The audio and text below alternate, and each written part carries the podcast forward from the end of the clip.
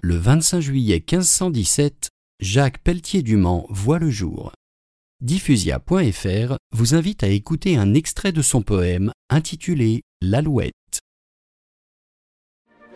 Alors que la merveille aurore le bord de notre ciel colore, l'alouette, en ce même point, de sa gentille voix honore la faible lumière qui pointe. Tant plus ce blanc matin éclaire, plus d'elle la voix se fait claire. Et semble bien qu'en s'efforçant d'un bruit vif, elle veuille plaire au soleil qui se vient au sang. Elle, guindée de zéphyr sublime, en l'air vire et revire.